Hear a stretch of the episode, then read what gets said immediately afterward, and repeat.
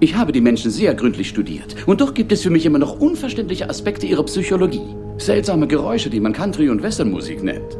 Und auch so etwas wie das Komikerduo Rebo und Suti ist unverständlich. Sie Allerdings- mögen Rebo und Suti nicht?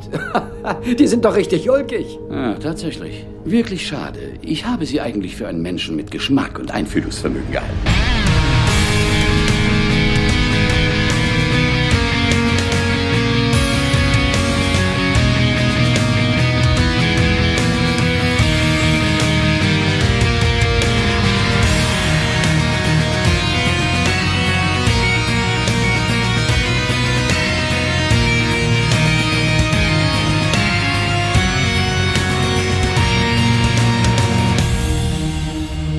Bitburger, Erdinger oder doch das gute alte Astra. Wir begeben uns in den Krieg der Kästen. Und das machen wir nicht alleine, mache ich nicht alleine, sondern ich habe mir Altbier-Unterstützung geholt aus Düsseldorf von dem guten, lieben alten Raphael. Hallo Raphael. Dem Original wohlgemerkt. Hallo, einen wunderschönen guten Tag.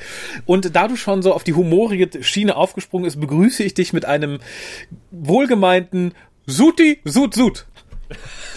Hoch das Bein. Ja, und betone noch einmal, dass es im heutigen Cast eigentlich gar nichts Wichtiges, gar nichts Interessantes gibt. Ihr könnt theoretisch diesen Cast einfach auslassen. Ähm, es passiert Aber hier ihr- eigentlich nichts. Ihr könnt die Folge auslassen, aber trotzdem diesen Cast hören, weil hier passieren illustre Wortspiele vermutlich. Mehr habe ich nicht. Tut mir sehr leid. Okay, macht aus. Bis zum nächsten Mal. Spannender wird's nicht. Nein, aber das, das kann sich tatsächlich bewahrheiten, wenn uns nicht irgendwer Geistesblitz kommt, denn, wie ihr den Shownotes entnehmen konntet, besprechen wir heute Rumors, Bargains and Lies, zu Deutsch Krieg der Kasten.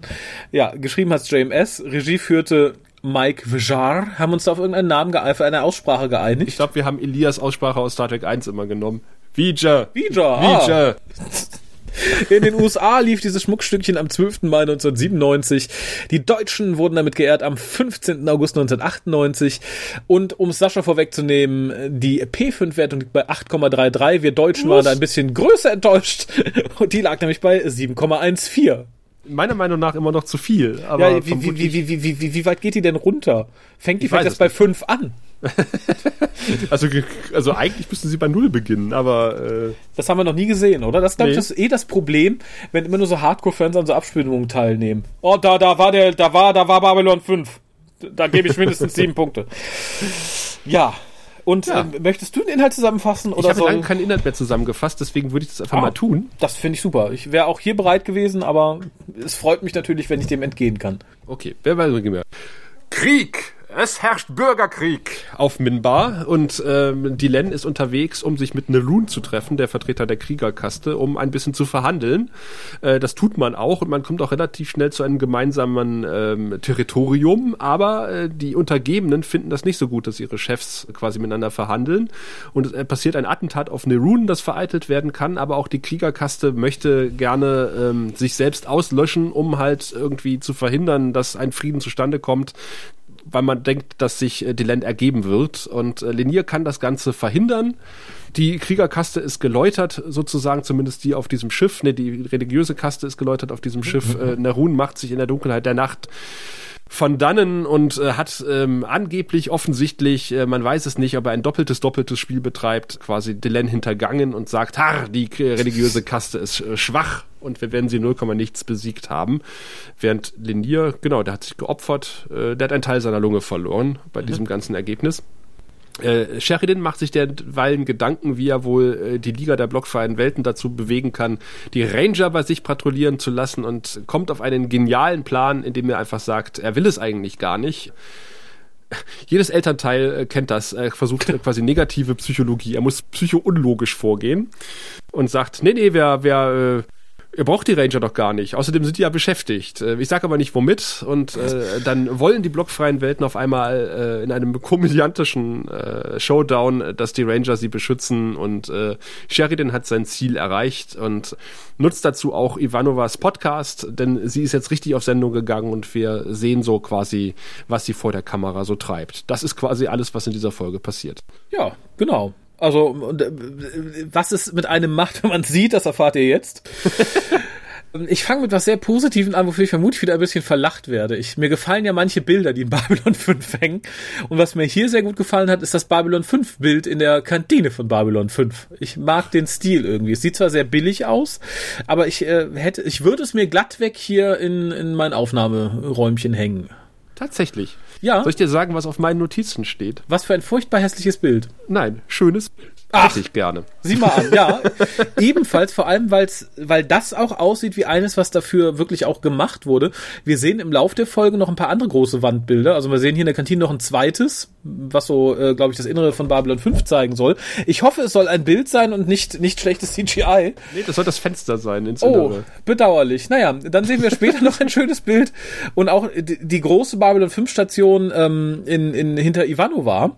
Das sieht halt alles so aus, als hätte man ein Promobild genommen, ganz groß gezogen, gemerkt, das sieht im Druck pixelig aus und hat dann irgendeinen billigen Filter drüber gelegt. Ja, ja. Apropos billig. Wir haben uns ja öfter mal über die Tische aufgeregt bei Babylon 5 und Ja. meine Güte, der Tisch, an dem äh, die Crew sitzt und frühstückt, wackelt wie Sau. Ja, aber die, das, die, die Tische kenne ich aber tatsächlich. Die gab es hier sehr oft in Eiscafés, so um die Jahrtausendwende. Und da haben die auch immer schon gewackelt. Die sind ab Werk so, tatsächlich. Das ist, ein- das ist ein Feature. Kein, kein, kein Fehler. Ich dachte, es müsste sein, damit Sheridan äh, da noch dramatischer draufhauen kann, um Susan zu erschrecken. Nee, ich fürchte, ich fürchte tatsächlich, er musste sich sogar sehr zusammenreißen, weil ich glaube, wenn ein normal starker Mann da ganz normal draufgehauen hätte, hätte sich das Essen aller Leute verabschiedet. Ich weiß nicht, hast du das im Original gesehen oder in der deutschen Version? Im Original. Okay, weil im Deutschen, also Sheridan, äh, also die Crew kommt ja rein, quasi die Führungscrew, und Sheridan sitzt ja schon da, äh, lässt sich an die Wand gelehnt und murmelt so vor sich hin. Die Füße auf einen zweiten Tisch. Ja, er führt da ganz eindeutig Selbstgespräche und man denkt schon so, äh, macht er jetzt so den Avery Brooks? Ist er so leicht verrückt geworden? Und im Deutschen hat man ihn sogar noch irgendwas murmeln lassen. Irgendwie so, das, das machen die denn nicht und so, das kann man nicht, ja, ich muss doch irgendwas machen. Ja, Also im Englischen glaube ich auch. und im Englischen bewegt er einfach nur die Lippen. Ich weiß nicht, was Echt? gruseliger ist. Jemand, der irgendwie vor sich hin murmelt oder jemand, der nur die Lippen bewegt und so tut, als würde er vor sich hin murmeln. Das tut sich, glaube ich, nicht viel. Ich glaube nur, jemand, der äh, vor sich hin murmelt, fällt dann noch eher auf, weil so kannst du weggucken, dann, dann weiß es vielleicht nicht. Wenn er noch so, das ist, glaube ich, noch ein bisschen, ein bisschen schlimmer. Aber da fangen bei mir tatsächlich auch die Probleme an, die ich durchweg mit diesem Handlungsstrang der Folge habe.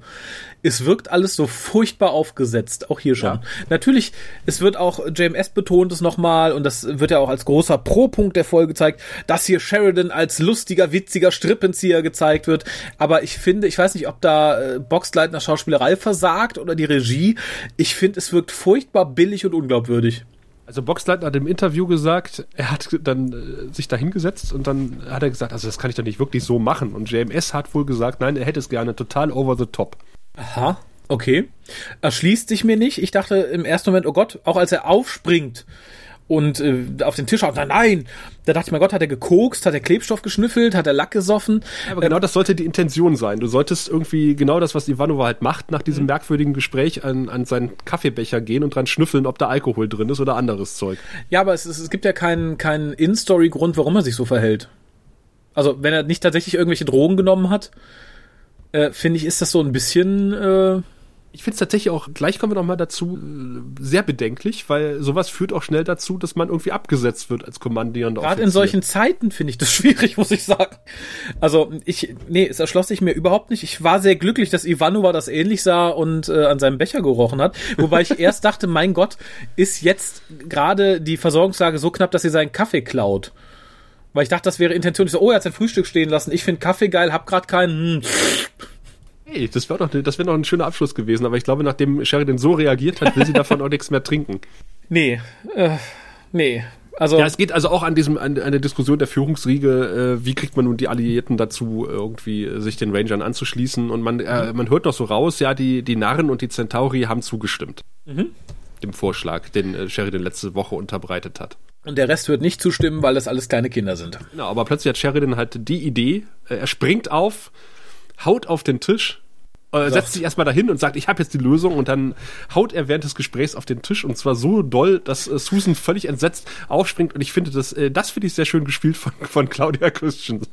Ja, Tatsächlich, wie gesagt, ich finde es aber sehr schwierig, vor allem dann zu sagen, ich weiß wie, ich sage euch jetzt noch nicht, wir müssen das so und so machen und hält das alles so nebulös. Ich, das ist so ein weiterer Punkt, wo ich sagen würde, hm, wenn das mein kommandier kommandierender Offizier ist, da würde ich hellhörig werden und vielleicht mal den guten Dr. Franklin, der da auch noch beigesessen hat, fragen, ob der da nicht mal irgendwie ne, so einen Krankenschein ausstellt. Mhm, mh. Da kommen wir auch nachher nochmal eigentlich zu weil äh, gerade, dass, dass er Susan nicht aufklärt, sondern so im Dunkeln lässt, den ersten Offizier finde ich, also weil offensichtlich weiht er Franklin ein, so wie Franklin nachher reagiert. Ja. Vermutlich muss er das auch, weil ich glaube, wenn du den Arzt nicht informierst, äh, warum du dich so merkwürdig auffällig verhältst, dann äh, wird es langsam kritisch mit deinem kommandierenden Posten. Ja, aber auch da muss ich sagen, er wird Franklin ja nicht einweihen, warum er sich verhält wie ein voll besoffener äh, seinen Leuten gegenüber. Da, dafür gibt also, es, wie gesagt, keinen Grund. Ich verstehe auch nicht, warum man den inneren Führungskreis nicht in den Plan einweiht. Tatsächlich. Ja, und wie gesagt, dass er sich dabei so lustig und toll und witzig vorkommt, finde ich noch viel, viel schwieriger. Wie gesagt, ich hatte da nicht das Gefühl, irgendwie Sheridan zuzusehen. Man hätte ihn auch gegen einen Clown austauschen können über Nacht, der einfach aussieht wie Sheridan. Suti. genau. Ähm, wobei ich dann tatsächlich sagen muss, so, so groß meine Probleme dieser Szene waren, wir schalten dann um in den zweiten Handlungsstrang und da war mir dann ganz schnell danach wieder im ersten Handlungsstrang zu sein. Zumal der Übergang richtig gut war. ich weiß nicht, wer wer das sagt. Ich glaube Franklin. Äh, oh Mann, mhm. Len ist gerade mal drei Tage weg und der ist schon so komisch. Äh, ich hoffe, die kommt bald wieder. ja, und dann sind wir bei die Len und äh, ich habe mit dieser Szene nur aufgeschrieben, sehr schöne Bilder äh, von Minbar, die wir da sehen und ganz viel Mimi, Mimi, Mimi von die Len darüber, dass sie jetzt traurig ist und an allem schuld, weil sie den Grauen Rat aufgelöst hat und die Stadt war so schön, ihr Papa hat zu vielen Schultern getragen. Ich konnte mir das Geplärre nicht anhören, ne? Es gibt ja diesen bösen Spruch, den böse Eltern manchmal ihren heulenden Kindern sagen. Ich war kurz davor zu sagen, Dylan, halt's Maul oder ich gebe den Grund zu heulen. Also ich kann es nachvollziehen, dass man, dass, dass sie sehr an ihren alten Städten hängt und sich nicht vorstellen kann, dass sie bei einem Bürgerkrieg brennen. Zumal man halt den Hintergrund von Mira Furlan da noch mit eingebaut äh, hat. JMS, das hatten mir auch mehrere Leute auf der FedCon so erzählt, mhm. hat immer sehr genau zugehört, was die Leute so am Mittagstisch erzählt haben. Und er hat diesen Handlungsstrang vermutlich auch nur wegen Mira Furlan eingebaut, damit sie da quasi ein bisschen Vergangenheitsbewältigung aus Jugoslawien einbauen kann. Mhm. Ja. Ähm, und sie spielt ja auch, also äh, da relativ überzeugend. Also ja. ähm, es ist natürlich, äh, was wir da sehen, äh, ist ja es zieht sich halt äh, sehr, ne? Und äh, ich finde aber trotzdem, also ein, ein, ein, klein, ein kleiner Schauer ist mir den Rücken runtergelaufen, aber halt, ich weiß nicht, ob es an, am Schauspiel lag oder an, an, an der Handlung. Wie gesagt, ob im positiven oder negativen Sinn. Mir war es irgendwie so ein bisschen, weiß ich nicht. Also ich habe es dir vorhin schon im Off gesagt, die Mimbari fand ich jetzt nie so spannend und nee, überhaupt nicht. Was mich immer so ein bisschen an den Mimbari hat interessiert sein lassen, war halt ihre Verquickung in das große Ganze, sprich ihre Beziehung ne, zu dem, dem Schattenkrieg und was da war, die Geschichte um Whalen etc. pp das ist jetzt alles, das haben wir hinter uns gelassen und jetzt dümpeln sie ein bisschen ihrem eigenen Scheiß hin und her. Ähm, diesbezüglich fand ich sehr schön, dass hier auch nochmal ausdrücklich gesagt wurde, nö, Valen, der hat jetzt nichts mehr vorauszusagen, der wusste ja nur das, was bis dahin passiert ist, jetzt ist alles egal. Bäh. Mhm. dachte ich, ja, so geht's mir auch, Valen ist weg, ihr seid mir kackegal, darum ist mir halt auch wurscht, ob sie da jetzt ihrer Stadt nachtrauert oder nicht und sich schuldig fühlt oder nicht. Ich weiß nicht, ob's äh, Lenier ist, der das hier schon sagt, ob das später nochmal fällt, der sagt halt, es war notwendig, was sie gemacht hat und Punkt. Ich finde, Linier baut dann nicht unbedingt die, die Len auf, weil die Len fragt sich, ob sie schuld ist. Natürlich mhm. ist sie schuld. Sie hat den Rat ja kaputt gemacht, der quasi ja. als äh, Bindeglied und stabilisierender Faktor noch äh, aktiv war. Und äh, dann sagt Linier, als er rausgeht, ja, Sie haben recht, das war wirklich eine sehr schöne Stadt. also ich, danke, das war jetzt sehr aufbauend, Linier. Und die vielen toten Menschen. Naja, gute ja. Nacht. ich gehe jetzt ins Bett. Aber schönes Bordkino haben sie da auf der White Star. Ja, finde ich auch. Aber ich persönlich hätte darauf Babylon 5 auf Netflix gestreamt. Hätte Netflix Deutschland das. Das ist ja unrealistisch. Science Fiction. ähm, ja, aber ja. ich glaube, was hängen bleibt, ist halt das, äh, das was, was wir ja auch äh, immer wieder feststellen, auch gerade heutzutage, dass die Schicht der Zivilisation hauchdünn ist. Ja, durchaus. Wobei ich finde, da, da diskutiert sie auf einem sehr hohen Ross. Also wir haben ja mhm. von Mimba selbst noch nicht gesehen, was da alles über den Jordan geht und wie da die Zustände im Moment sind. Sie guckt halt, ne, oh, wie traurig, ist jetzt alles ein bisschen hässlich. Wir sehen ja, anders als wir das früher schon woanders an anderen Stellen bei 5 gesehen haben, wir sehen ja nicht, bisher noch nicht wirklich wie es dazu geht. Ne? Wir sehen halt sie quasi auf ihrem Thron, die das halt verursacht hat, ein bisschen rumjammern, dass sie traurig ist, dass es so gekommen ist. Das finde ich halt. Ähm Und vor allen Dingen äh, verstehe ich halt nicht, äh, wenn, wenn der Graue Rat äh, tausend Jahre lang irgendwie den Deckel zugehalten hat, aber es unter dem Deckel gebrodelt hat, warum sie es nicht hingekriegt haben, in tausend Jahren mal irgendwie ein bisschen Ausgleich unter den Kasten hinzukriegen. Ja, und selbst das, so schön und so mythenumwoben der Graue Rat auch gewesen sein mag, ich denke mit ein bisschen Sachverstand, und das hat man uns bisher immer über die Mimbari sehr verkauft, dass das ein sehr feinfühliges, bla bla bla, da kriegt man sowas auch mit einer anderen Institution als des Grauen Rates hin. Also ich finde, nur weil die, die Hauptinstitution wegbricht, äh, fängt das Volk ja nicht an zu verblöden und seinen, quasi seinen Trieben und Interessen nachzugehen. Das ist ja quasi die große Fürsprache wie Regierungen, für, für Regierungen wie in China oder so. Das sagt ja im Endeffekt, wenn du keinen hast, der oben den Daumen drauf hält, dreht das Volk durch. Ja, aber guck dir zum Beispiel Belgien an, die haben ja irgendwie anderthalb Jahre ohne Regierung Ja, gewurschtelt. ja. Das hat auch funktioniert. Ja, darum halte ich das halt für ziemlich absurd, was man uns da verkaufen möchte.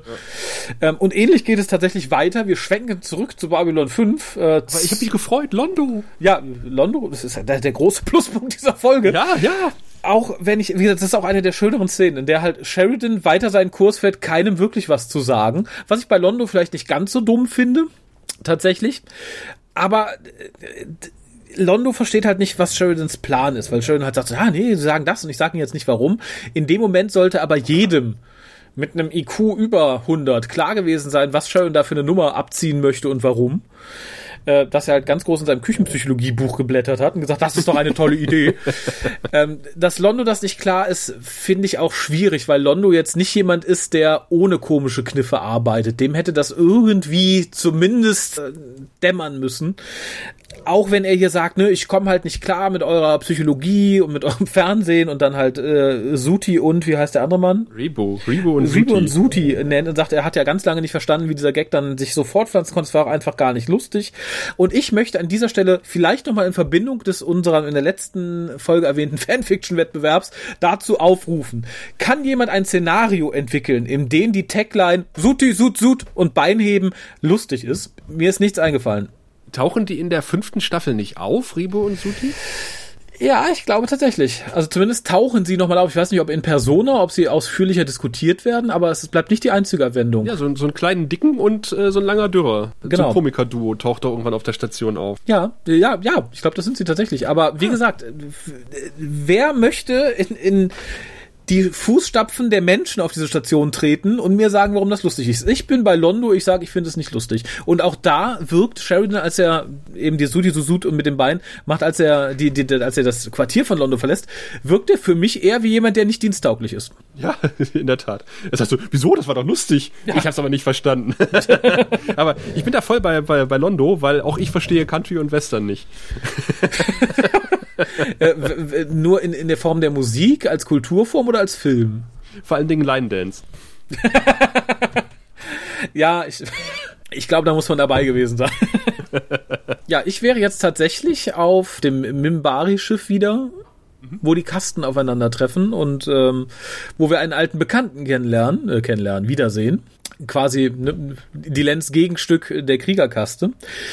Und das, da war ich schon so ein bisschen geistig am Abschalten, weil mir das ja alles so egal ist, was die da tun. Was mir nur unheimlich aufgefallen ist, was mich unheimlich beim Entspannen rausgerissen hat, ist der Blick des linken Kriegers vor, ähm, oh Gott, wie heißt der? Neru, Nebu, Neb, ne, ne, du weißt, was ich meine. Nerun, genau. Der sieht aus, wenn er pfeift und er kneift die Augen so ein bisschen zusammen. Erinnert mich auch ganz furchtbar an wen. Ich kann leider nicht sagen, an wen. Lenier oder an Klingonen so ein bisschen.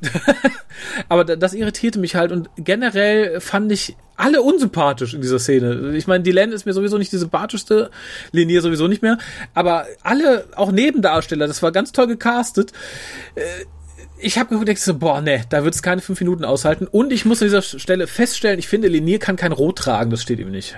Ja. Aber sprich von Country und Western, weil das ist ja so ein typischer Standoff jetzt. Ne? Ja. Also die, die beiden äh, Gruppen stehen sich gegenüber, die Anführer, obwohl die Land noch fehlt, halt äh, hinter, also nur Runen hinter so einer Fünferreihe Krieger Minbari ver, verschanzt. Äh, Ihnen gegenüber stehen fünf andere Minbari und man hat das Gefühl, äh, einer von den beiden zieht jetzt gleich sein Lichtschwert.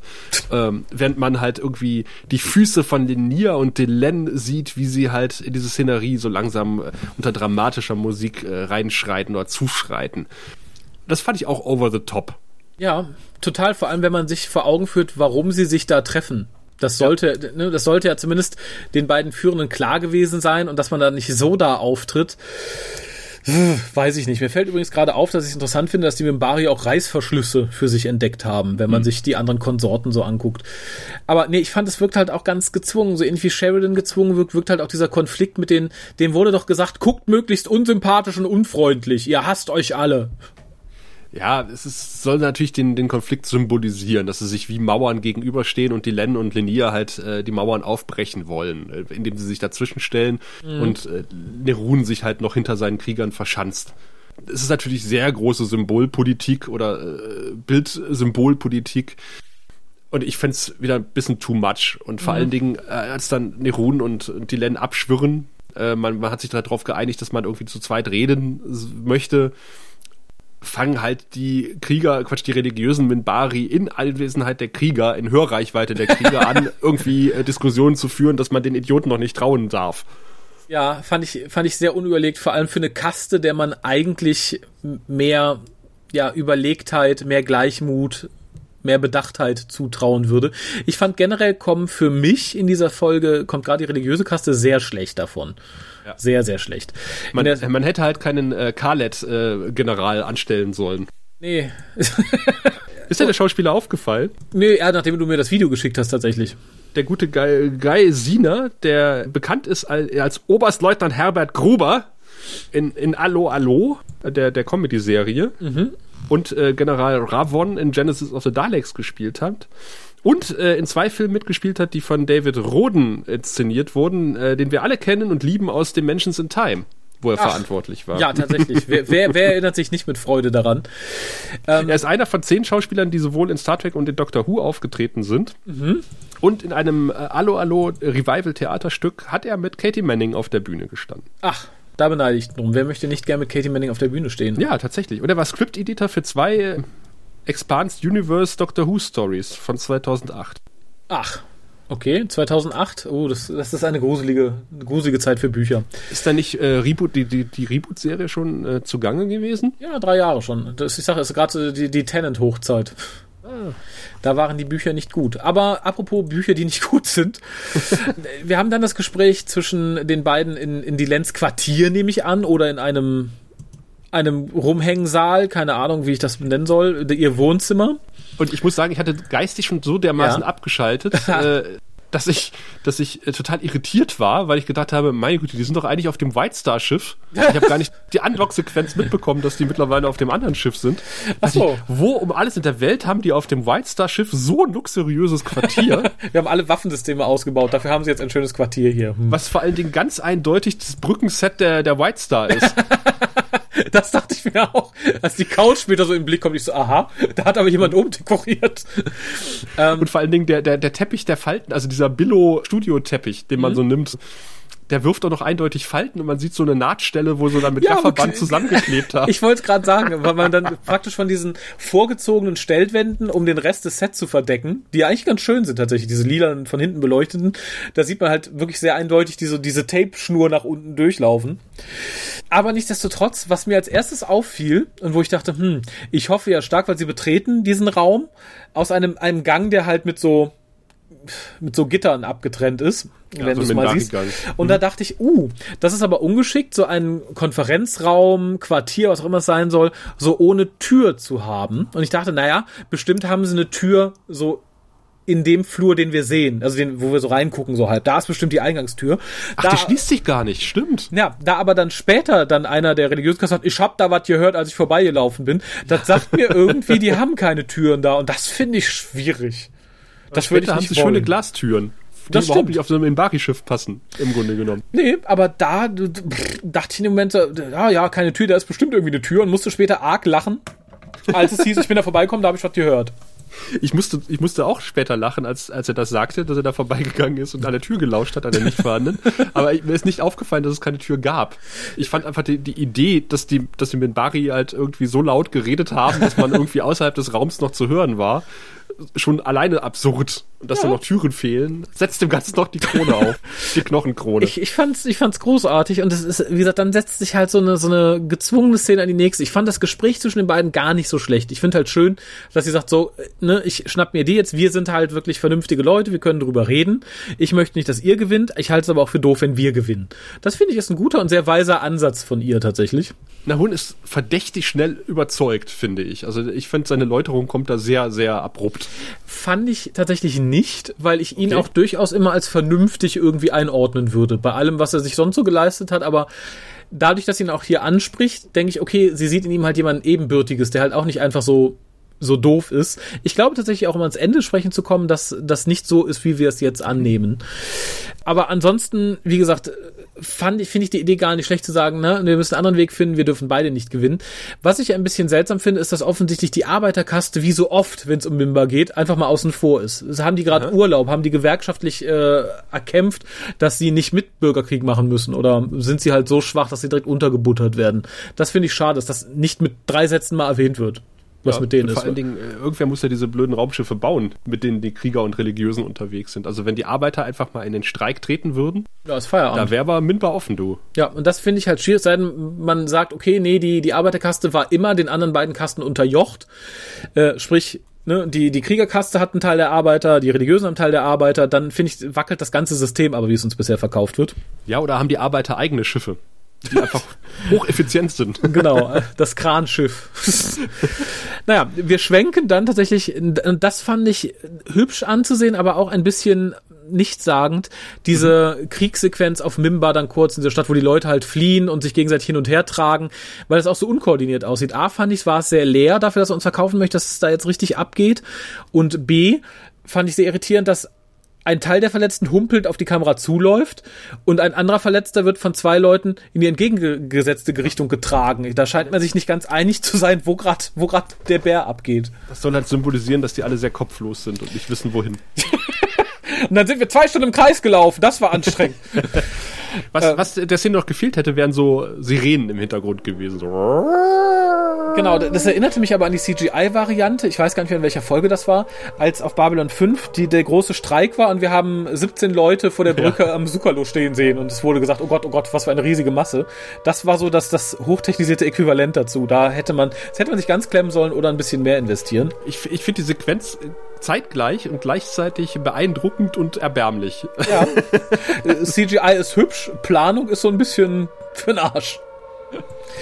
Ja, für den Arsch. Schwenken wir wieder zu dem nicht äh, kommandofähigen Sheridan auf Babylon 5, der sich jetzt mit einem mit dem Drasi-Botschafter drüber unterhält und ihm sehr lautstark verkauft, dass ja gar nichts los ist, aber er nicht drüber reden darf, dass nichts los ist. Ja, weil der Drasi hat halt gehört, dass die Rangers irgendwie bei den Minbari, Quatsch, bei den, bei den Centauri rumfliegen und er sagt, naja, das kann ich weder bestätigen noch dementieren. Genau, wo, wo kämen wir denn hin, wenn ich alles dementiere, was nicht so ist, ne? Ja. ähm, auch da, finde ich, sollte der, selbst der minderbegabte Zuschauer schon äh, längst geblickt haben, worauf Sheridan hinaus möchte. Und allein durch die Art, wie Sheridan das verkauft, sollte eigentlich auch der Drasi gemerkt haben, worauf Sheridan hinaus möchte. Aber der Blick vom Drasi zeigt ja auch, er ist nicht der hellste. Ja, und das finde ich ist halt verkehrt. Ich finde halt, bis auf die Menschen und die, die anderen Hauptrassen werden hier alle so als ziemlich unterbelichtet dargestellt. Ja, also die, die ganze Liga der blockfreien Welten scheint aus Idioten zu bestehen. Das war aber immer schon so. Ich erinnere dich an die, an die tolle Rede äh, des äh, Rebellenführers, bevor Sheridan aus Sahadum zurückgekommen ist. Ich finde aber so, so extrem war das gerade in so, in so Belanglosfolgen nie. Ich finde, hier hat man doch viel Credibility für einen, für einen lahmen Gag verkauft ja, es setzt, setzt schon eine bestehende Tendenz fort, aber ähm, multipliziert diese nochmal deutlich. Ja. Äh, ja, zumindest der Drasi schluckt's natürlich. Und Sheridan setzt noch eins drauf, denn er hatte vorher Marcus ja mit, mit einer kleineren Flotte an White Stars irgendwie in einen, in, in einen Quadranten geschickt, in den 83912, wo nichts ist außer ein paar Asteroiden und sagt ihm jetzt, so, jetzt wo sie da sind, schießen sie mal auf die Asteroiden, dann können sie wieder fliegen. Was ich allerdings sehr nett fand, war, Marcus meldet sich Sharon sagt, ach, sind Sie gerade angekommen? Nö, wir sind schon eine Weile hier. Ja. Macht man sowas? Also, ne, man sagt, Sie fahren jetzt dahin, da ist, da order ich Sie jetzt hin, melden sich, wenn Sie da sind. Nö, da haben wir erstmal ein Stündchen geschlafen, Videospiele gezockt und einen Kuchen gegessen. Dann gegessen. melden wir uns. Wir waren schneller da als gedacht. Das muss er ja nicht wissen. ist das so die, die Scotty-Manier, dann hat er sich versaut mit dem Spruch, wir sind schon eine Weile da. Aber ich finde, Marcus, der rockt die Szene. Ja. Äh, ich finde ich find ihn super, aber äh, ich finde, er hinterfragt halt äh, sehr viel die Befehle. Also ich, ich glaube, er hätte, wenn der Chef sagt, feuer mal auf die Asteroiden, dann denkt man vielleicht so, okay, Okay, bam, bam, bam, bam. und sagt, okay. Ja. Ja, aber ich finde tatsächlich, wenn dein Chef schon äh, volltrunken am Frühstückstisch gesessen hat und dich zugelallt hat, dann fragst du auch zweimal nach, bevor der komische Mannekes sieht. Nee, den betrunkenen Chef frage ich nicht zweimal. mache ich erstmal und dann äh, frage ich irgendwann, wenn er nüchtern ist. Sag mal, was sollte das denn eigentlich? Ja, ich weiß, ja, aber wenn er dann sagt, na, da war ein Kinderheim auf den Asteroiden, das mochte ich nicht, die Kinder haben so böse gesungen, dann stehst du da, ne? Dann bist du der Kindermörder. Ich äh, weiß nicht, es kommt mir gerade in dieser Folge so vor, es war in den letzten bestimmt auch so, aber äh, ich habe mich halt diesmal etwas intensiver damit auseinandergesetzt. Ich finde, die Sets haben sie ja nochmal richtig aufgestockt, oder? Ich finde sie mittlerweile so schön. Ich hatte kürzlich nochmal so in die erste Staffel ein bisschen reingeguckt, aus Gründen. Ähm, und gerade hier fiel mir das auf, also äh, gerade in dem in der Szene, in der er mit ähm, Marcus redet und der Name Ivanova, als auch später dann in Ivanovas Newsroom sozusagen, es sieht alles großartig aus. Ja. Also man darf da nicht irgendwie nochmal den Pilotfilm in der Second Edition gucken zwischendurch. Nein, nein, auf gar keinen Fall. Äh, dann kommt eine Szene, die hat mir regietechnisch und optisch gut gefallen. Ja. Inhaltlich fand ich die aber weiterhin irgendwie, ne, ist halt so Sher Sheridans Kurs, den ich halt sehr schwierig finde, aber es ist halt ganz, ganz toll, wie es umgesetzt wurde. Wir haben hier das Gespräch zwischen dem Drasi-Botschafter und Londo. Und Londo wird halt in dem Fall verlogen, wie er ist, immer quasi doppelt dargestellt. Und das fand ich so schön. Immer wenn er Teilweise rumlü- dreifach. Genau, immer wenn er rumlügt, sieht man mindestens zwei von ihm entweder im Spiegel, sein Gemälde und ihn selber. Und das Gemälde selber würde ich mir tatsächlich auch aufhängen. Ja, definitiv. Und ja, es setzt halt das fort, was Sheridan so, so geplant hat. Und gipfelt halt natürlich drin, dass, dass der Drasi-Botschafter noch, noch verunsicherterer ist und äh, zu seinen ganz billig im Flur rumlungernden anderen Botschafterfreunden geht. Warum man sich da nicht irgendwie in einem schönen, schönen Rahmen trifft, sondern es auf dem Flur ausdiskutieren muss, das ist doch nur der Tatsache geschuldet, dass man jetzt so ganz laissez-faire Dr. Marcus vorbeilaufen lassen kann, oder? Ja, äh, Franklin muss auf die Gruppe äh, treffen, aber bevor Franklin auf die Gruppe trifft, äh, finde ich großartig, äh, was Londo sagt. Wie Oh, immer. oh, ja, das mit den großen Londo Augen. Sagt. Ja, er sagt halt, ja, unsere Sensoren haben das und das, oder unsere Piloten haben das doch gesehen. Und so, na, was sollen denn ihre Piloten sehen? Ihr Mhm. kleinen Drasi, mit diesen winzigen Augen. Wie könnt ihr überhaupt irgendwas sehen? Ich meine, bei Centauri ist ja alles groß. Wir haben große Augen, wir haben große Sensoren und wir haben große, naja, lassen wir das. Ja, das war wirklich, wirklich toll. Das fand ich super. Er gibt mit seinem Schwa äh, Schwanzvergleich da. Vielleicht ist es auch Ja, ein ja. Knackpunkt bei der Physiologie, Physiologie der Drasis. Vielleicht sind die wirklich sehr unterbestückt. Das würde erklären, warum die immer so kniffig, äh, so, so verkniffen gucken und immer so schlecht gelaunt sind. Ja, äh, und sie sind noch weiter schlecht gelaunt, denn wie gesagt, der gute Dr. Marcus kommt und äh, fragt nach Blutreserven, die sie bitte mal einlagern sollen. Und ich finde, da ist äh, Dr. Marcus sehr viel überzeugender und lässiger, als Sheridan das bisher in der ganzen Folge geschafft hat. Ja, deswegen bin ich davon ausgegangen, dass Franklin informiert wurde von Ja. Sheridan. Auf jeden Fall. Also ich, ich glaube, ansonsten hätte er ihn, glaube ich, wirklich ähm, da behalten, wenn er in die Krankenstation gegangen wäre. Hören Sie mal, fragen Sie jetzt mal alle Botschafter möglichst laut nach Blutreserven. Ich sage Ihnen nicht warum. Und wieder gegangen wäre. Ich, glaub, ich glaube, der hätte es nicht aus der Krankenstation geschafft. Ja, der hat eins mit der medizinischen Plexiglasstange gekriegt. Aber richtig. Aber Franklin genießt das ja auch so richtig, ne? Er sagt so, naja, schicken Sie mal Blutkonserven und so. Warum? Ach, Ach, nur so ach, für, für den so. Fall der Fälle. Ja, falls mal irgendwie, ja, wir, wir können es vielleicht brauchen. Vielleicht auch mal, wenn irgendwas Größeres passiert, so. Aber auch da muss ich sagen, diese von oben herabhaltung finde ich wieder gegenüber der, der, der blockfreien Weltenbotschafter ein bisschen asozial. Ja. Also ich glaube, im wahren Leben darfst du sowas nicht machen. Probier sowas mal bei einer Gruppe von Afrikanern, wie schnell du wegen irgendwas bei Twitter ähm, gebannt wirst. Ähm, fand ich tatsächlich un unsympathisch, die Szene. Also so, so nett ich und lustig ihn auch fand, ich fand so die Aussage dieser Szene war pff, nicht schön. Die Aussage der nächsten Szene ist auch nicht unbedingt viel besser. Da gibt's mehrere Aussagen, meines Erachtens. Die Hauptaussage ist natürlich, die, die religiöse Kaste ist ein linkes Stück Scheiße. Ähm, was mich aber viel mehr irritiert hat, und das wird später noch verschlimmert, wie offensichtlich einfach so ein großes Mimbar-Kriegsschiff zu sabotieren ist. Ja, stimmt. Ich hab hier was aus dem Tank abgelassen, das schmeiß ich gleich in die Belüftung, dann sind wir alle tot. Okay. Das geht flott. Also ich frage mich, wie die Mimbari hier Kriege gewinnen konnten. Ich frage mich, wie die, die haben ja nicht gewonnen, die haben ja aufgegeben. Ja, gut. Hätten ist ja gewinnen das, können. Das ist ja das, was sie, glaube ich, in der Szene sagen oder in einer späteren Szene, dass man über die religiöse Kaste sagt, wenn man irgendwen braucht, der sich ergibt, dann ruft man die religiöse Kaste. so als Running Gag auf Minbar. Das fand ich irgendwie ganz nett. Aber ich finde, sie lassen sich auch alle sehr leicht überzeugen, Ja. äh, damit zu machen. Das ist eigentlich schon eine zu große Gruppe an Verschwörern, meiner Meinung nach.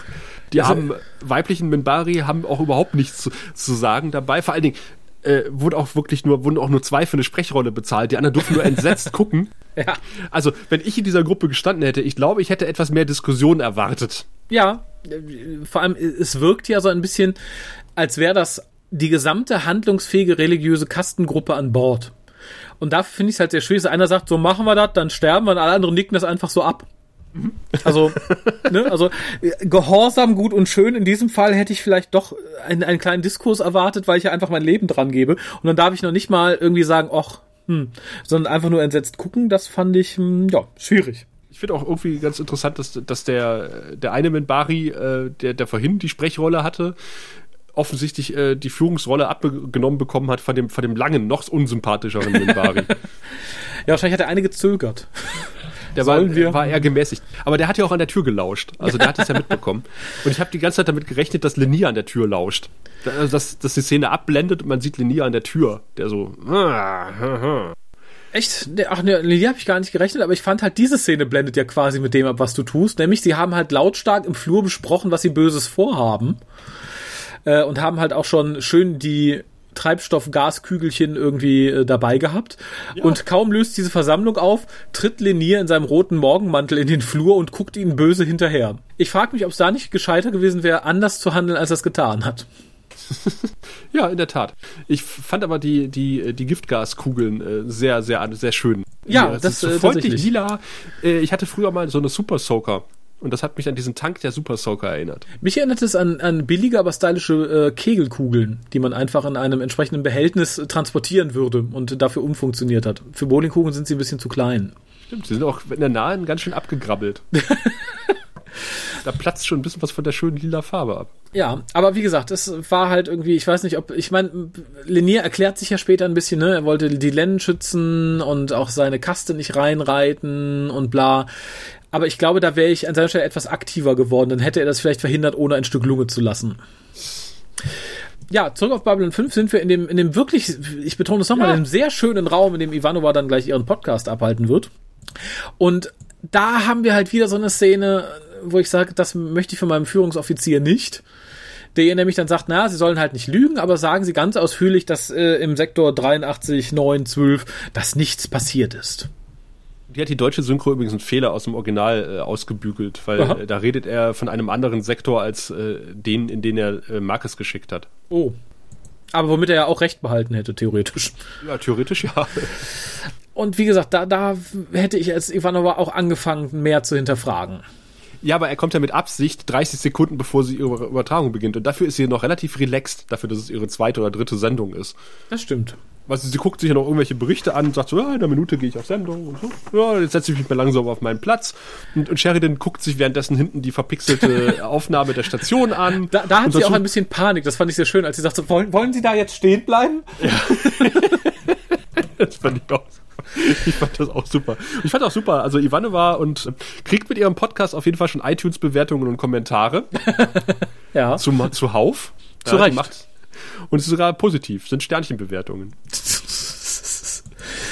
Ja, ich, wie gesagt, ich, ich finde es halt ein bisschen schwierig. Äh, natürlich hat sie da irgendwie Zeitdruck, aber ich weiß nicht, ob ich, ob ich das dann getan hätte. Ich hätte ihn zumindest nach der Sendung direkt mal irgendwie gecached und gefragt, was das denn für eine Ja. Nummer war. Wie gesagt, hätte Herr Sheridan halt vorher mal mit seinem Führungsteam gesprochen, äh, Mhm. wäre das alles, äh, alles ein bisschen einfacher passiert. Dann hätten wir auch diese Szene nicht gekriegt. Und vor allem, er verlässt sich ja sehr darauf, dass Ivanova talentiert und professionell genug ist, dass sie es einfach so runterreißt, ohne dass es komisch wirkt. Also es gibt ja durchaus Leute, setz mal ein, das zweite Mal vor einem Podcast live und sag ihm dann eine Minute vorher, 30 Sekunden vorher, dass er etwas sagen muss, was ihn total verwirrt. Ich glaube, da hat nicht jeder irgendwie das Talent, das einfach so zu, zu bringen. Glaube ich nicht. Ich finde, dafür ist es aber auch sehr superschwellig, wie sie es vorträgt. Also ich, ja. es, es ist schon irgendwie so ein Bruch. Ich finde es aber auch sehr schön, dass, dass, dass sie wirklich auch so eine Regie hat. Ja, mhm. das ist wieder der asiatische Assistent der auch ein, noch einen weiteren asiatischen Assistenten hat. und halt eine weitere Dame ohne Sprechrolle, die halt, und noch einen Herrn im Hintergrund, der die Technik betreut, offensichtlich am Mischpult sitzt. Mhm. Also für den Podcast ist er, ist er richtig gut ausgestattet, also äh, personell und technisch. Also Dafür, dass da wenig passiert, also so, ne, es gibt ja weder Greenscreen noch sonst was, ähm, ja. ist das vielleicht ein bisschen mit Kanonen auf Spatzen geschossen. ja, aber, aber ich, nicht, was du sonst tun sollen den ganzen lieben langen Tag. genau, wir haben sonst keinen Job mehr, seit hier alles über den Jordan ist. Ähm, wir machen halt das. Ich finde halt sehr schön, das war ja auch beabsichtigt, dass sie ein bisschen wirkt, als würde sie viel vom Teleprompter ablesen. Das hat sie ja tatsächlich. Also ja. Äh, sie hat auch selber gesagt, Claudia Christian, äh, sie hat einen Teil hat sie sich gemerkt von dem Text und den Rest konnte sie ganz bequem vom Teleprompter ablesen. Da hat sie sich sehr gefreut, dass sie das nicht auswendig lernen musste. Und ja. sie macht das gut. Ich finde, sie, sie wirkt da sehr professionell. Also sie, äh, von ihr könnte ich mir auch, von, von Ivanova könnte ich mir auch eine Nachrichtensendung vorstellen. Ja, da bin ich auch voll bei dir. Das ähm, war wirklich sehr schön und es verfehlt auch nicht seine Wirkung, ja. denn äh, die, die Botschafter haben sich offensichtlich versammelt, um draußen diese Sendung zu sehen. Genau. Und äh, sind daraufhin halt noch nervöser und ähm, ne, sagen halt, oh Gott, nee, wir haben äh, das selber gescannt, das sind nur Asteroiden, aber auf die würden die ja nicht schießen, darum muss da irgendwas ganz Gefährliches sein. Bestimmt irgendwelche Gegner, die sich ganz toll tarnen können. Dass da nicht einmal das Wort Schattenfeld wundert mich. Hat man so ein Zutrauen drin, dass die wirklich komplett weg sind? Ja, offensichtlich. Das hat man ja mitbekommen, dass die alle verschwunden sind. Ja, aber das selbst, selbst der verspätete Volonenzerstörer, der noch auf äh, Centauri Prime rumring und sechs Tage zu spät zur Schlacht erschienen ist. Ja, aber mal im Ernst, wenn du irgendwie im Zweiten Weltkrieg bist und sagst, so, der Weltkrieg ist jetzt zu Ende und plötzlich verschwinden in deiner Stadt alle Juden und tauchen dann äh, gemeuchelt irgendwo wieder auf, würdest du nicht als erstes an die Nazis denken? Äh, ach so, nach dem Krieg meinst ja. du? Äh, ja, natürlich. Ja, und darum finde ich halt seltsam, dass hier nicht einmal irgendwie die Vermutung aufkommt, oh Gott, vielleicht sind noch Schatten übrig und die sagen uns das nicht. Ich finde die Szene ja eigentlich okay, aber das Ende ist wieder sowas von over the top.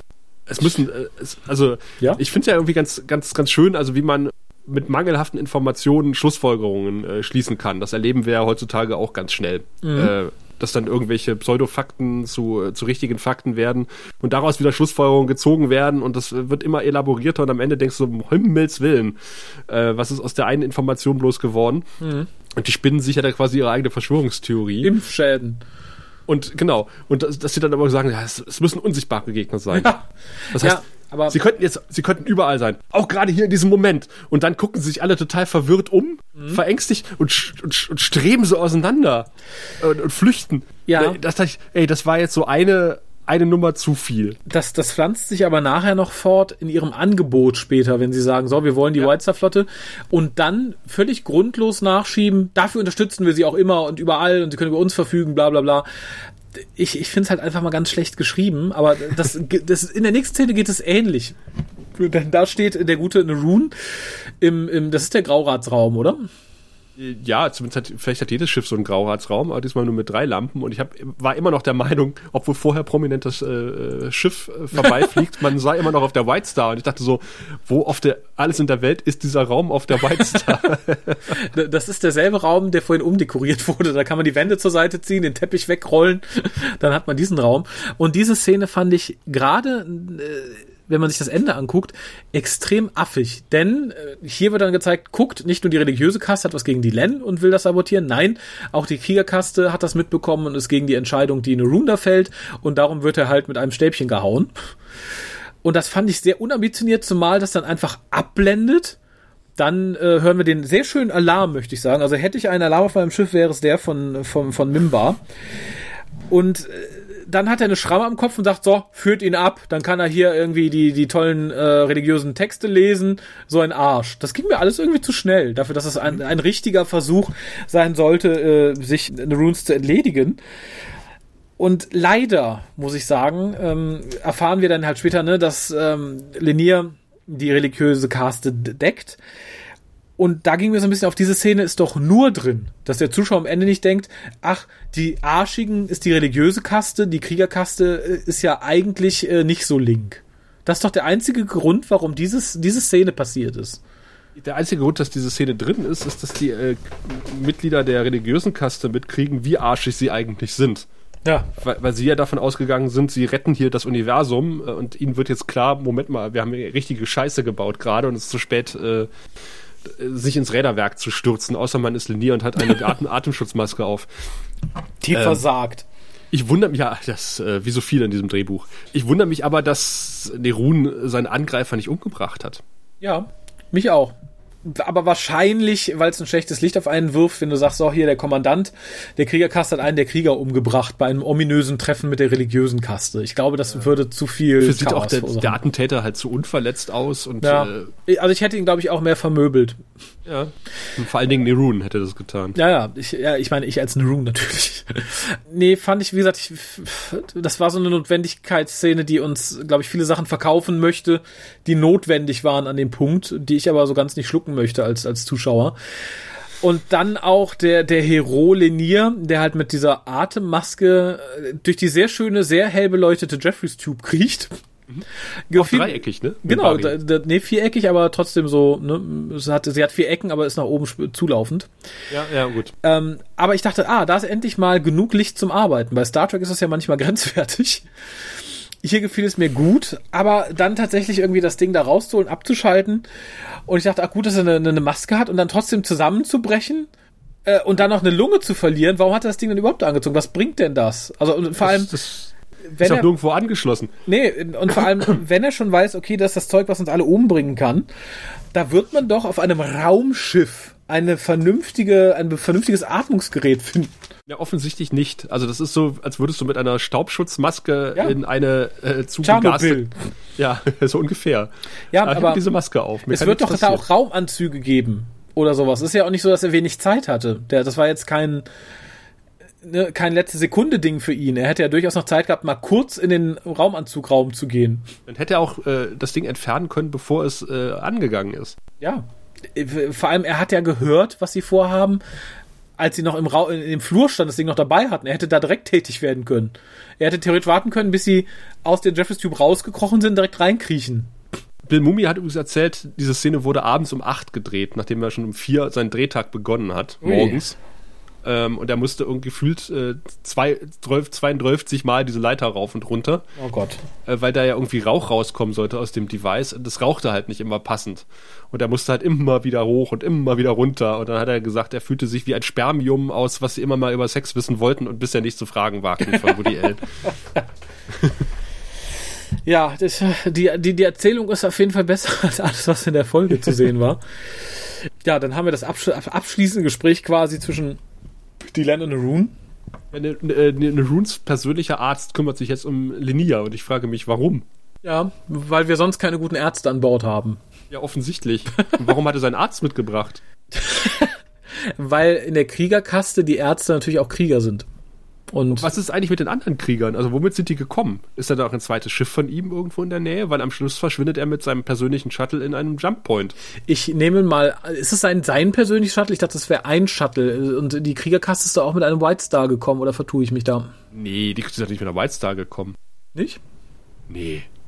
Sondern? Mit, die müssen mit einem normalen Schiff gekommen sein. Die haben doch, die war, sind mit drei White Stars losgeflogen. Das stimmt. Linia hat gesagt, wir haben das Signal, die, die religiöse Kaste kommt, haben wir schon Rückmeldung bekommen. Narun hat die Nachricht gelesen. Wir haben einen blauen Haken, aber keinen Doppelhaken. Aber, aber dann, dann wird er doch vermutlich mit einem größeren Schiff angereist sein und hat dann vermutlich einen Shuttle genommen, was da sowieso an Bord war. Was ist mit den anderen, die noch an Bord sind? Die nehmen ein anderes Shuttle und fliegen zu ihrem Schiff zurück, was Oh, da irgendwie in der Nähe rumfliegt. Das kann, aber dann, das finde ich auch sehr leichtsinnig von Narun dann alleine an Bord zu bleiben. Das Und sein nicht. ist ja offensichtlich auch noch da. Das glaube ich nicht. Also ich glaube, die Krieger sind noch da, hocken in ihren, ihren, ihren Quartieren. Und ich denke, er hat einfach ein Shuttle genommen, was da an, an Bord war, um, um, um wegzufliegen. ja, und seine, seine Leute? Die fliegen planmäßig mit dem nächsten Flug, die werden morgen früh abgeholt nach dem Frühstück. Also pff, würde ich mal sagen. Also ich persönlich hätte auch gesagt, naja, ich fliege einfach mit meinen Leuten zurück, das ist sicherer. Und ich kann den geheimen Funkspruch ja dann auch einfach irgendwie später absetzen oder mit meinen Leuten feiern, dass wir jetzt die geheimen Pläne haben oder so. Ist halt ein bisschen löchrig. Ich meine, es ist natürlich irgendwie für die Atmosphäre der Story interessant, dass er sich wegschleicht und die Ländern Ja. vielleicht hintergeht, wovon ich noch nicht überzeugt bin. Aber es, es hätte auch anders irgendwie besser funktioniert. Was ich sehr schön finde, ist, dass er sagt, ich dachte erst, das war der übliche Fanatismus der religiösen Kaste. Womit er aber auch recht hat, natürlich, ne? Und ansonsten habe ich irgendwie verge vergessen, um was es in diesem Gespräch ging. Ist, ich glaube, es um viel mehr ging es auch nicht. Okay, dann ist gut.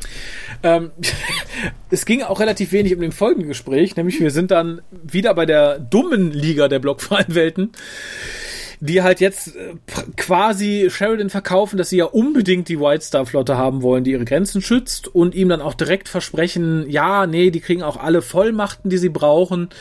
Und Sheridan hat ein, ja, aber was ist denn, wenn sie mal woanders hin müssen? Dann hätte man einfach sagen können, naja, dann sollen sie halt in der Zeit, wo sie was anderes machen müssen, unsere Grenzen nicht schützen, ist okay. Warum man dann noch freiwillig nachreicht, dann ja. fliegen wir mit ihnen und kämpfen an ihrer Seite. Das war mir nicht ganz klar. Das, ähm, das war billig. Ja, um, weil die wissen wollen, gegen wen gekämpft wird. Also ich glaube, die das ist, das ist der Hintergrund, äh, den uns das Drehbuch vorweisen, äh, vormachen möchte. Ich sage da einfach mal sehr dünnes Eis. Sehr dünnes Eis. Aber fällt dir auf, dass Sheridan so platziert ist, dass er aussieht ja. wie Gott, der aus einer Wolke spricht? Ja, ich wollte es gerade tatsächlich sagen, äh, der, der so vom Himmel herabfährt, um was zu sagen. Also sowohl in der, in der breiteren Aufnahme als auch in der, in der Nahaufnahme des Gesichtes hat es etwas Göttliches. Ja, auch wenn er quasi dem, dem Brakiri und dem Drase gegenübersteht, man sieht über die Schulter der beiden gefilmt und, äh, und er mhm. steht in, im Center und hat halt diesen Schein. Diesen Schein, diese Aura hinter sich. Ja, finde ich ähm, erneut hier ähnlich wie bei dem Aufeinandertreffen der beiden Kasten viel Bildsprache für wenig Inhalt. Weil ich finde diese, ich finde die Szene einfach schlecht.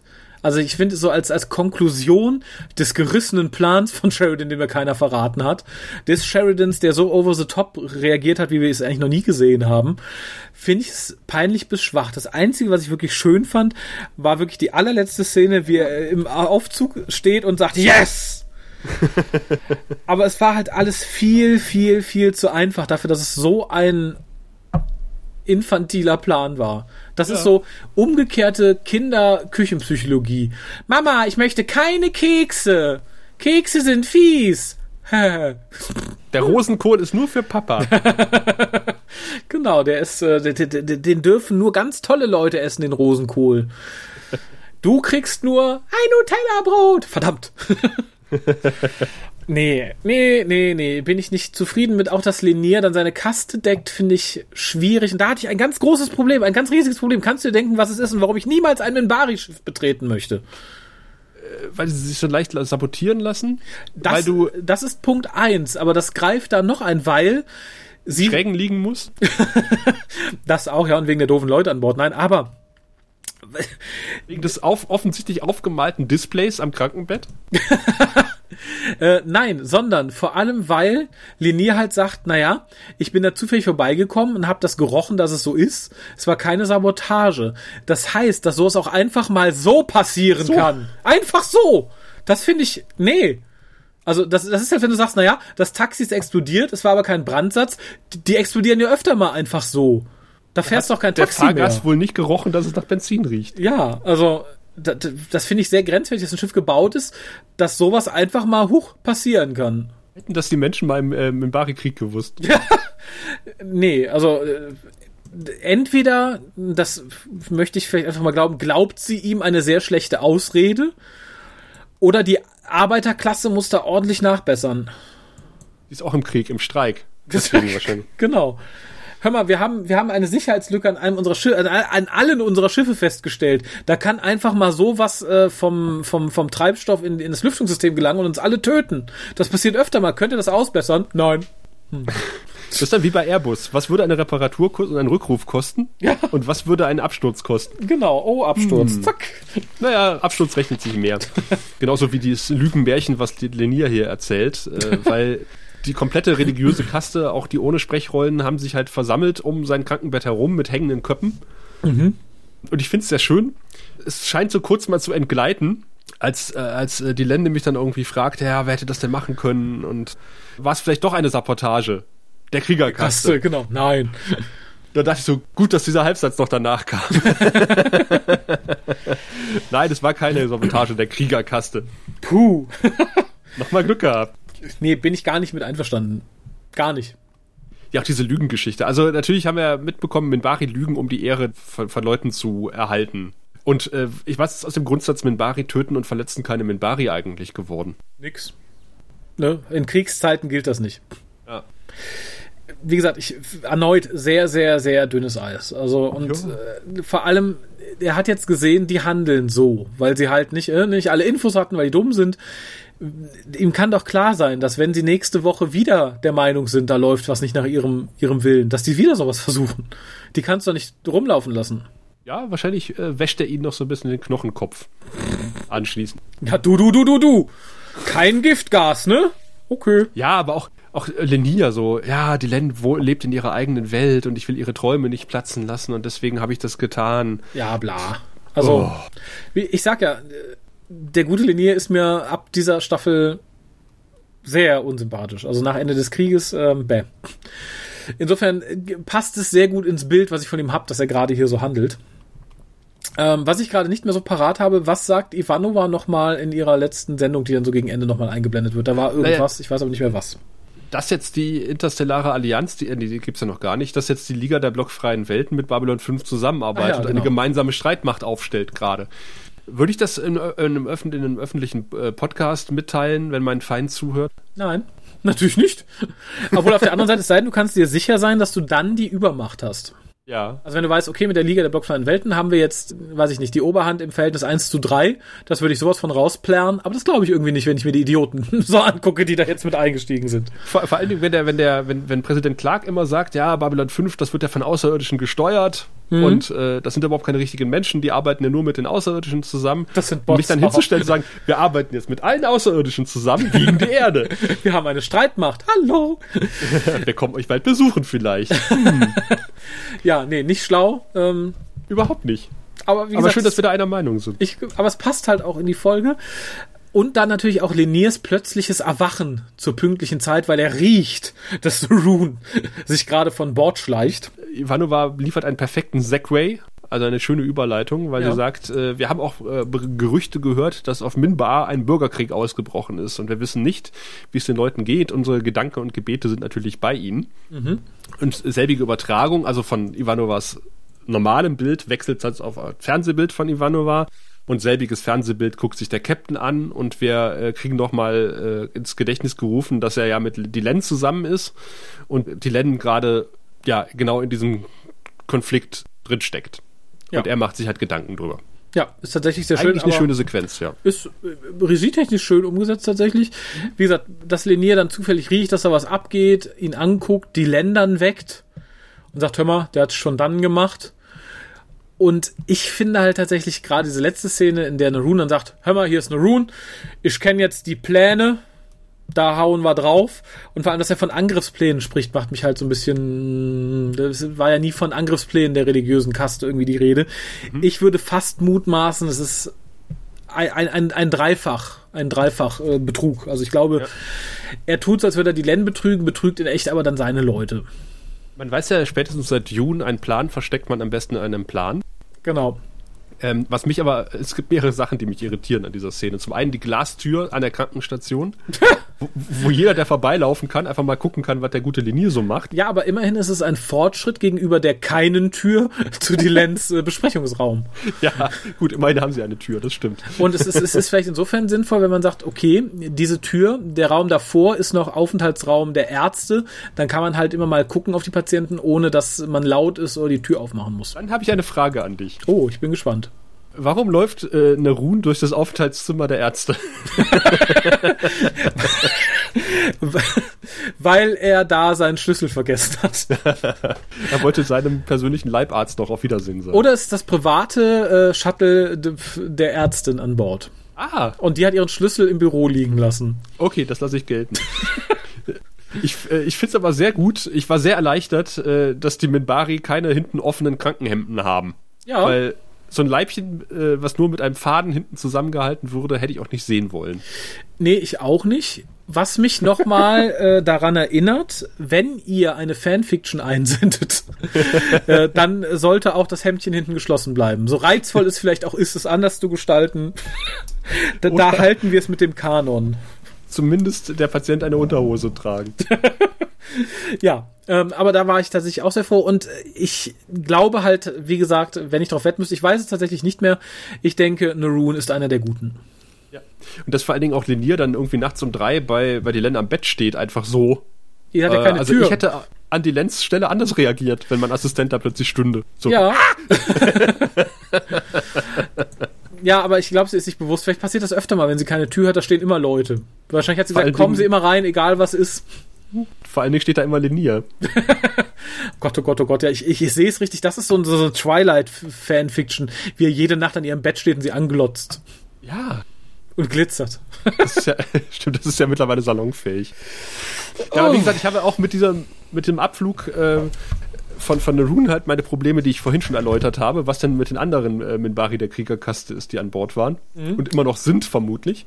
Und äh, er scheint offensichtlich auch nicht der Chef der Kriegerkaste zu sein, weil er es er berichtet ja, er erstattet ja Bericht an irgendeinen, der ihm noch vorgesetzt ist, offensichtlich. Da bin ich aber auch nie so von ausgegangen. Also ich äh, war mir immer ziemlich sicher, dass die zumindest auch ein Grüppchen haben, was sie anführt. Ah, warum auch immer, ich weiß es nicht. einen schwarzen Rat. Den bösen Rat.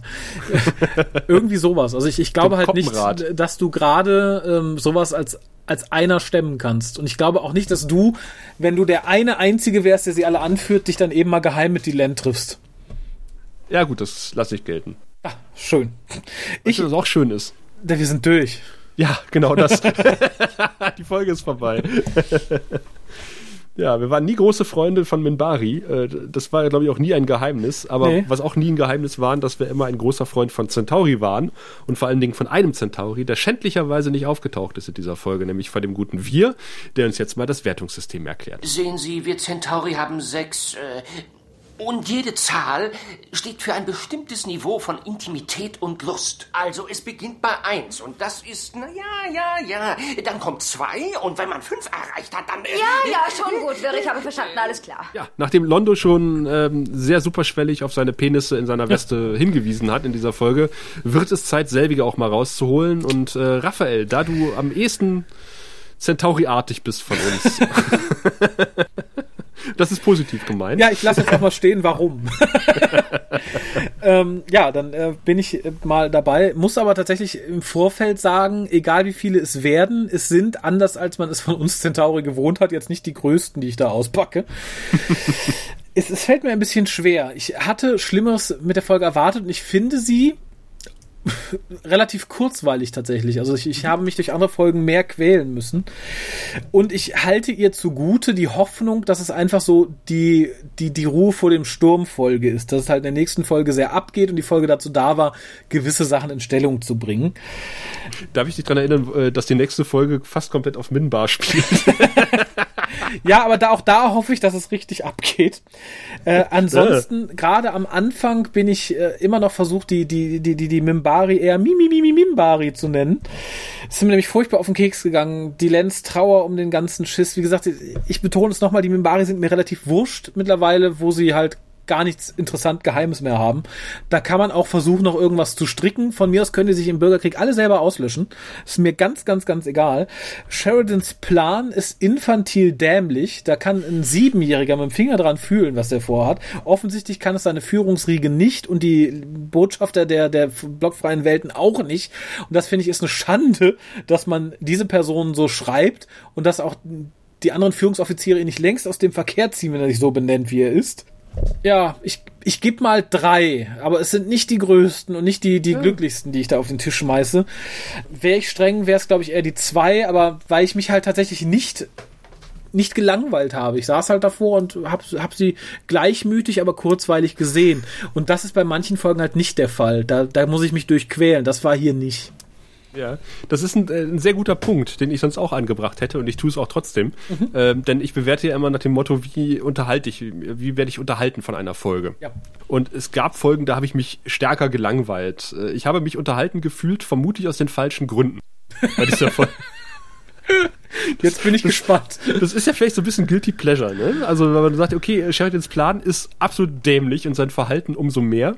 Aber ähm, ich fand es irgendwie lustig, ihm dabei zuzugucken. Man darf halt nicht irgendwie über sein Verhalten und das Verhalten der Leute um ihn herum tiefer nachdenken, weil dann ärgert man sich. Aber es macht irgendwie Spaß zu gucken.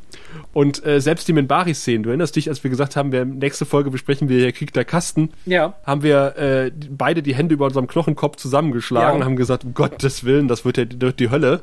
Und die Erwartungen wurden halt äh, positiv gebrochen, sozusagen. Also ich habe mich nicht so gelangweilt, wie ich es befürchtet habe, Ja. was aber meistens damit geschuldet war, äh, weil es einfach unfreiwillig komisch war, was ich da gesehen habe.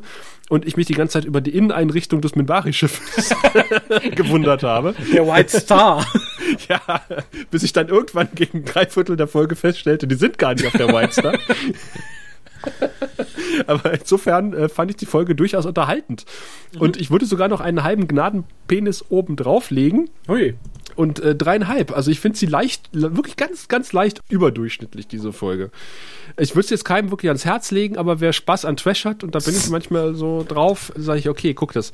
Und vor allen Dingen, ja, auch dieses, dieses generelle Thema, dieses äh, falsche Spiel und Geheimnisse, was sich so durch diese äh, mehr, mehr, mehr, mehr superschwellig als unterschwellig durch die Folge zieht. Äh, ich bin ja ein großer Freund von, äh, von, von Superschwelligkeit. Insofern, äh, nach, auch nach der letzten Angel-Folge, wo das Thema Zeit und Uhren eine große Rolle gespielt haben, Okay. ja, äh, bin ich da, bin ich da, ja, ich bin da sehr milde gestimmt und vergebe dreieinhalb Penisse. Ui. Ja, das, ähm, wie gesagt, die Gründe kann ich nachvollziehen und es ist tatsächlich so, also man mag, man hat uns oft schon schimpfen hören und so, ähm, dann tat es aber weh. Ich fand, es tat nicht weh, die Folge zu gucken und das ist viel wert tatsächlich. Ja. Es gibt halt sehr, sehr, sehr, sehr, sehr schmerzhafte Folgen. Ja, äh, ich habe das Gefühl, die Befürchtung, dass die nächste Folge, wo es dann ins Rad des Feuers geht, auf Minbar, äh, sehr, sehr, sehr, sehr, sehr schmerzhaft werden könnte. Nicht nur für die Beteiligten im Feuerrad, sondern auch für die, die den äh, beiden Beteiligten darin zugucken müssen. Ähm, Aber das soll, Nicht unser Problem sein. wir freuen uns also, wenn, äh, wenn Mary, Tim und äh, Gregor diese Folge besprechen. Nein, irgendwer vielleicht, äh, aber nicht wir. Wahrscheinlich bleibt es doch wieder an uns hängen. Ja, Naja, was seid gespannt. alles. Wir sind's nicht. Wenn wir uns dann vielleicht in zwei Wochen wieder hören, wenn es dann wieder heißt, willkommen beim Grauen Rat, dem deutschen Babylon 5 Podcast. Bis dahin. Tschüss. Du findest den Grauen Rat im Internet unter www.der-graue-rat.de, unter facebook.com slash grauerrat und at graurat bei Twitter. Nimm Kontakt mit uns auf unter goldkanal at der-graue-rat.de. Benutze das Plugin auf unserer Seite oder ruf uns einfach an unter 0355 547 8257.